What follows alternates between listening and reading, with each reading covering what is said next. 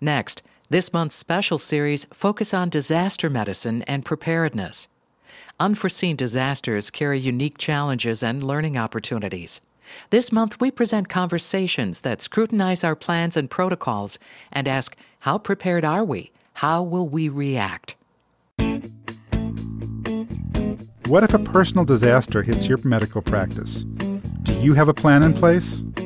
You're listening to ReachMD, the channel for medical professionals. Welcome to the Clinicians Roundtable. I'm Dr. Michael Greenberg, your host, and with us today is Dr. Kevin Smith, a dermatologist in private practice in Niagara Falls, Ontario. Welcome, Kevin. Hi, Michael. We're talking about disasters in the studio this week, and a personal disaster, we don't have to wait for another September 11th. A disaster could be you get hit by a bus or you have a heart attack. Yeah. And a few years ago, you wrote an article about this subject. Where was it published and what got you thinking about a disaster plan? That's in the Southern Medical Journal, and uh, it's online, so it can be downloaded. The exact reference to the article is in my CV, which is on my website at smithlaser.com. Okay, so we have access to the article. What got you started thinking about this? Well, I sat down one day and uh, just in terms of planning, I wrote out a little sheet of instructions for my staff about what to do if I was dead or disabled, and uh, I went that went through a couple of revisions, and I showed it to my lawyer, and he thought that was pretty good, and my wife and my staff. I left it right up at the front desk for everybody to read in an envelope what to do if Dr. Smith is dead or disabled. So it's right there where everybody can see it every day so that it's immediately accessible. Otherwise, you do these things and they wind up getting lost. Anyhow, after it had been through a few uh, iterations, I posted it on the RX Derm news group, and people thought that was uh, something worth pursuing. So I submitted it. I think somebody invited me to submit it to the Southern Medical Journal as an article, which I did, and it was well received it's good to think about these things, and, and if you have a good disaster plan in place, you can preserve the value of the assets and preserve the value of your practice. The things that happen in the first few days after something bad can make a big difference in terms of whether or not the practice can be sold or not. So that's why I did it. What are the first steps if you're thinking about this and you're saying, gee, I need to have this disaster plan in place? What are the first steps you need to do to create a plan? the simple thing to do so you don't reinvent the wheel would be simply download that article from the Southern Medical Journal. But you're going to have a list of important people to call, uh, who should be called immediately as soon as you know that there's a problem. That would include my lawyer, my extended family, my accountant, my banker, people like that. Uh, the staff need to know to stop doing any uh, treatments because there are certain delegatable things that they can do uh, whether or not I'm in the office. But if I'm dead or, or not able to supervise them properly, then everything has to come to a halt immediately. You also need the names of some of your colleagues who could be called to help, like who patients can be sent to uh, for acute care or people who might uh, be able to give advice about uh, uh, young residents coming up who might be uh, interested in purchasing a practice or other people looking to move to the area who might purchase the practice and also where to look for the directories, the AAD directory and the Canadian Dermatology Association directory, where to find the list of residents so that uh, somebody can come in and, and take over the practice while it still is an ongoing proposition and capture as much value as possible. So you really thought this through. When you did this, did you take a long, hard look at your office procedures and analyze what needed to be done, or just kind of like ask your employees? How did you come up with your list?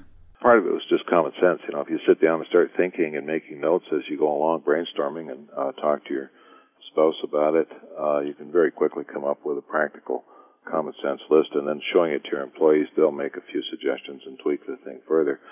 And you can run it by your lawyer and your banker, and they may have additional insights about things that should be included.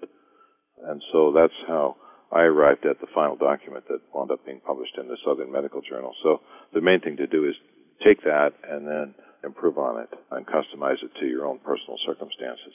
What about key employees in your office? What do you think about having a plan in place in case one of them is hit by a bus? Well, or even worse, what if the four of them went out and got killed in a traffic accident? Or what if the four of them won $25 million in the lottery? Or what if you discovered that there was some fraud and abuse going on and there was a ring of them and you decided to fire your whole staff? There are lots of different things that can happen and that do happen. So you've got to be ready for that one important thing to do is to keep track of part timers and keep track of past employees who've parted with you on good terms so that you've got their phone numbers and contact information and you can call up somebody who might have worked for you a year or two ago and ask them if there's any way they could come down and help out even at night or on weekends, phoning and doing whatever it takes to get the practice back on its feet.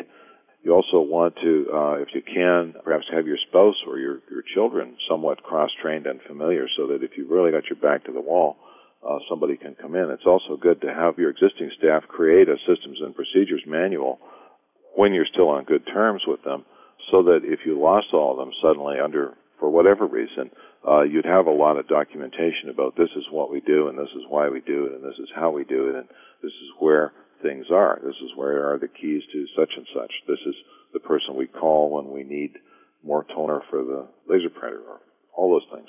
You've got all that and you maintain it routinely once a year, you're in better shape. We have one of those in our office. We call it the Red Book because it's in a red notebook, and it's got all the computer processes and how to do this and how to do the billing and, and step by step. And we kind of write it in simple language so that anybody, even me, can pick it up and do it. You want to make sure that you have a backup of the Red Book because a hostile employee might just decide to walk out the door with it and then where are you? Right. Let's say you, you decide to fire them all for some reason. God forbid that that would happen, but it does happen. We hear about it. It's a good point. And before I get fired, I have to remind us that if you just joined us, you're listening to the Clinicians Roundtable on ReachMD, the channel for medical professionals. I'm Dr. Michael Greenberg, and I'm speaking with Dr. Kevin Smith of Niagara Falls, Ontario, about the necessity of having a personal disaster plan for our offices. So, Michael, I like your idea of the red book, and I would have a book because if it's a computer file, it's too much hassle to enter it as stuff comes up.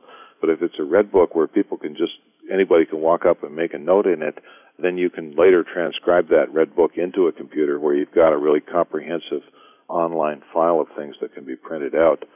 And the other thing, while I'm on that topic, is with regard to all the major equipment in your office, like lasers in particular, it's a good idea to have a logbook for each machine.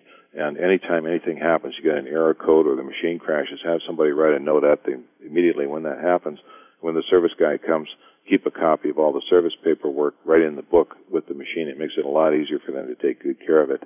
And if you're selling the machine, if you've got a really good logbook on it, it might be a little bit more saleable. Right. We have multiple copies of the Red Book, and what that entails is actually what we've done is write down simple step by step directions. For instance, how to send charges to the billing company. And then it goes step by step. And then we've actually taken printouts from the computer screen to show what the screen will look like and what you take the next step and the next step. So it'll keep us going. If, if somebody, you know, I said to my billing manager, you need to protect us in case you get hit by a bus someday, that we can keep going until you get back, until we find somebody else. That's excellent. I think if everybody did that, we'd be a lot better off.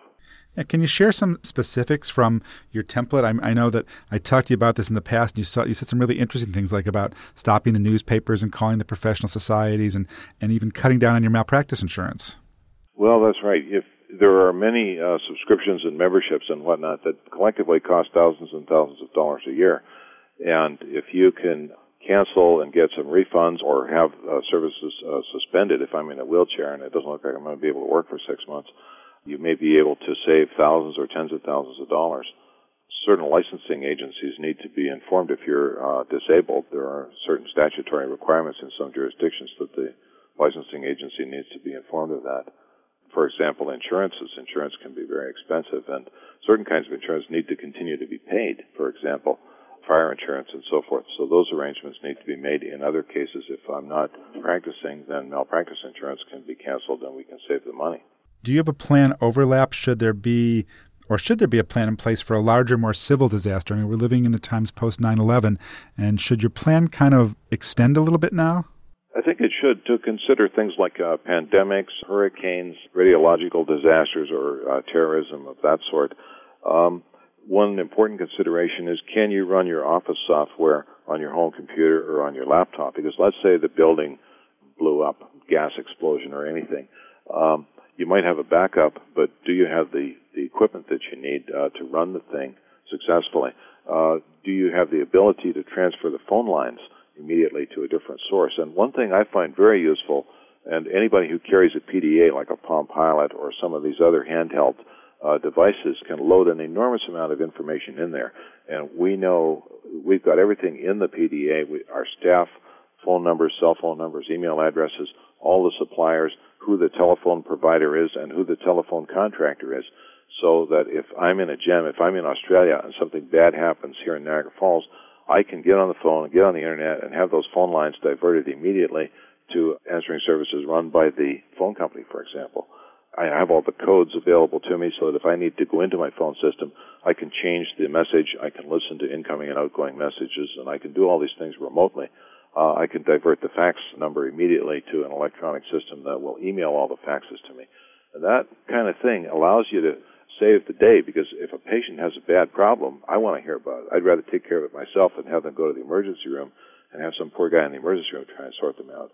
Or if a referring doctor wants to get a hold of me, if I'm able to keep my systems and procedures up and running as best uh, I can, I'm more likely to have a viable practice once we reconstitute things a week or a month or six months later. These are things we need to think about.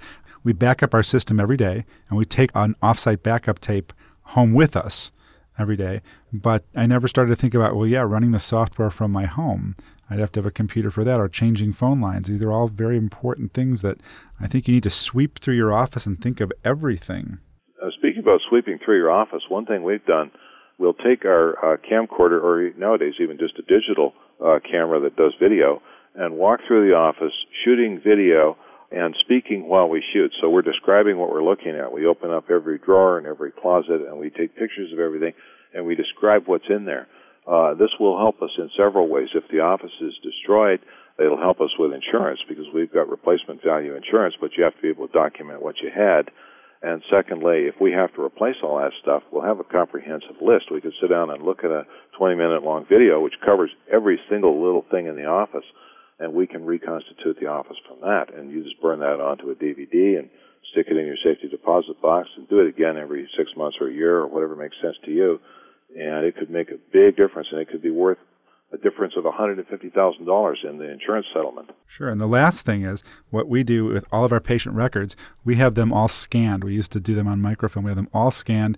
They are on discs, and we have copies of discs in a couple of offsite places, so we could reproduce all of our records if we had to from the past 30 years. We do the same. We we got a double-sided scanner from Fujitsu that costs less than a thousand bucks, complete with software. And when when the office is quiet, one of the staff can just feed charts in and it scans both sides of every page, converts it into a PDF, and then once you've scanned a few hundred charts, you can burn them onto a DVD and take it home, and then you're set. Okay, so Kevin, give us the reference to that journal article because it's it's it's priceless. Okay, it's called "What to Do If I Am Dead or Disabled." It's in the Southern Medical Journal, 2000 colon 1134 hyphen 1135 and that's online at the Southern Medical Journal website, and I believe it can be downloaded as a PDF at no charge. Kevin, thank you for being my guest today and sharing the very important concept of a personal disaster plan for our offices. I'm Dr. Michael Greenberg, and you've been listening to the Clinicians Roundtable on ReachMD, the channel for medical professionals. The hosts, producers, and staff at ReachMD XM are here for you, the physicians who care for your patients. We value your questions and welcome suggestions for future shows. Tell us what you want and what you need. Send your email to xm at reachmd.com, and we truly thank you for listening.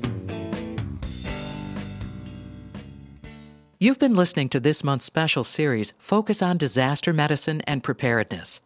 For a program guide and complete list of shows, please visit us at ReachMD.com and download ReachMD's new iPhone application, Medical Radio. Listen to the same live stream of ReachMD medical news and information you enjoy on XM160. Plus, CME and thousands of searchable podcasts. Download the Medical Radio app today. You're listening to ReachMD.com on XM160, the channel for medical professionals. Join us this weekend for Weekend CME Functional bowel disorders, such as chronic constipation and irritable bowel syndrome with constipation, are prevalent conditions and can negatively impact patient quality of life. Dr. Michael Greenberg will host Dr. David Peura and Dr. Suzanne Rose.